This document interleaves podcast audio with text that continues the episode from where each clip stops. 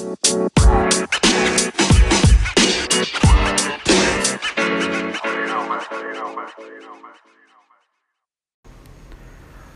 not going to talk tactics, although I probably could. I'm not going to talk stats, although maybe yeah, it, it might fit in, but eh, you, you really don't need to. If you start looking at what Atletico Madrid and Arsenal had the other day in the return leg of the Europa League semifinals, there's really no tactical acumen or statistical key that you can really hone in on that can tell you the entire story. What you can do is look at the world, go into the world of the intangible and start seeing why certain things didn't work. With Arsenal, it just, you see a team that in the end, it's pretty much a whimper of an ending of a season where lots of promise and lots of hope was riding on this match, where after a one one draw, there was a great deal of hope. There was.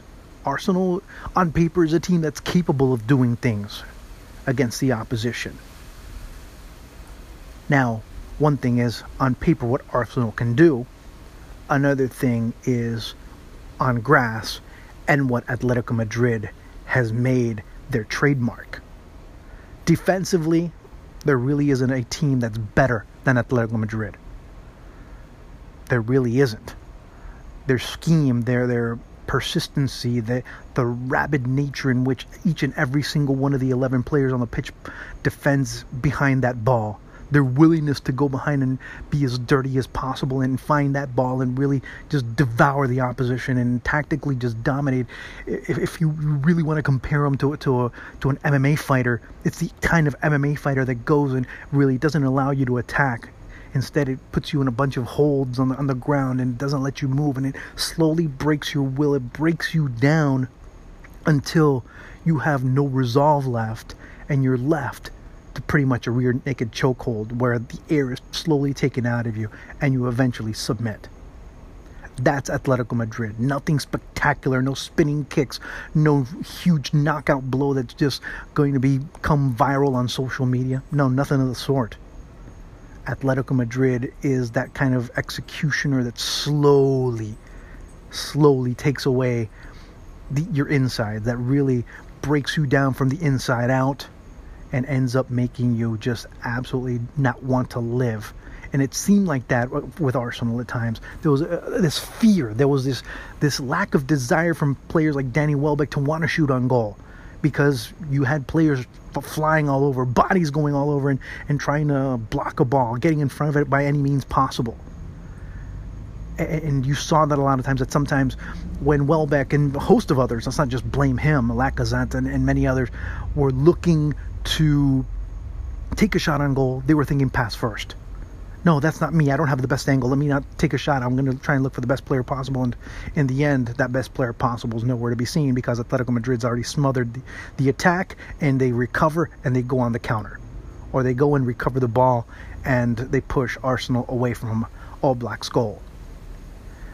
Arsenal couldn't find the way at times. Arsenal looked lost. Arsenal looked at times without will. And as every second passed by, that will became less and less and less, until you just saw that there was really no hope, and Atletico Madrid had just choked away every possible opportunity for Arsenal to even have a hint of a comeback or a hint of equalizing things and taking them to extra time.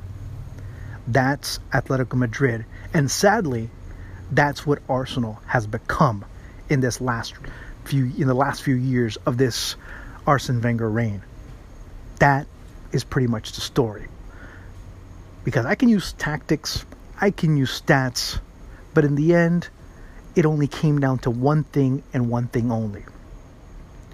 Atletico Madrid just exudes courage and desire and willfulness and team play and everything that we look for in, in a noble cause. Maybe with tremendously talented players that are sacrificing that tremendous talent in order to serve the greater good. Meanwhile, Arsenal... Oh, what Arsenal has become.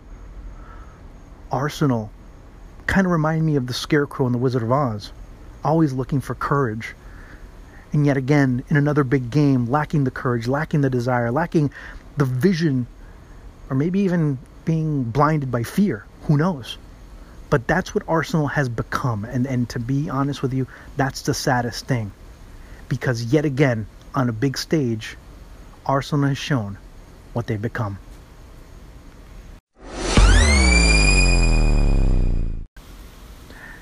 Ladies and gentlemen, don't forget, whenever you have a chance, please subscribe on iTunes to Beyond the Pitch, also to B T P Daily. Also, please, I want to let you know, you can also subscribe to my channel on YouTube. It's The Simple Juan. You guys picked the name. I like it a lot. I like the Jurgen Klopp reference. So do that. B T P, B T P Daily, and The Normal Juan. You can check me out there. Have some great interviews coming up in the next few days. Have had some great interviews in the past week or so, so check them out. Also, subscribe to us on SoundCloud, on Stitcher, on various other platforms, as we, meaning Phil and myself, we will look to offer you the best content, the best personalities, the most renowned journalists, pundits, players, coaches, et cetera, et cetera, et cetera, the best that the world of football has to offer in two languages.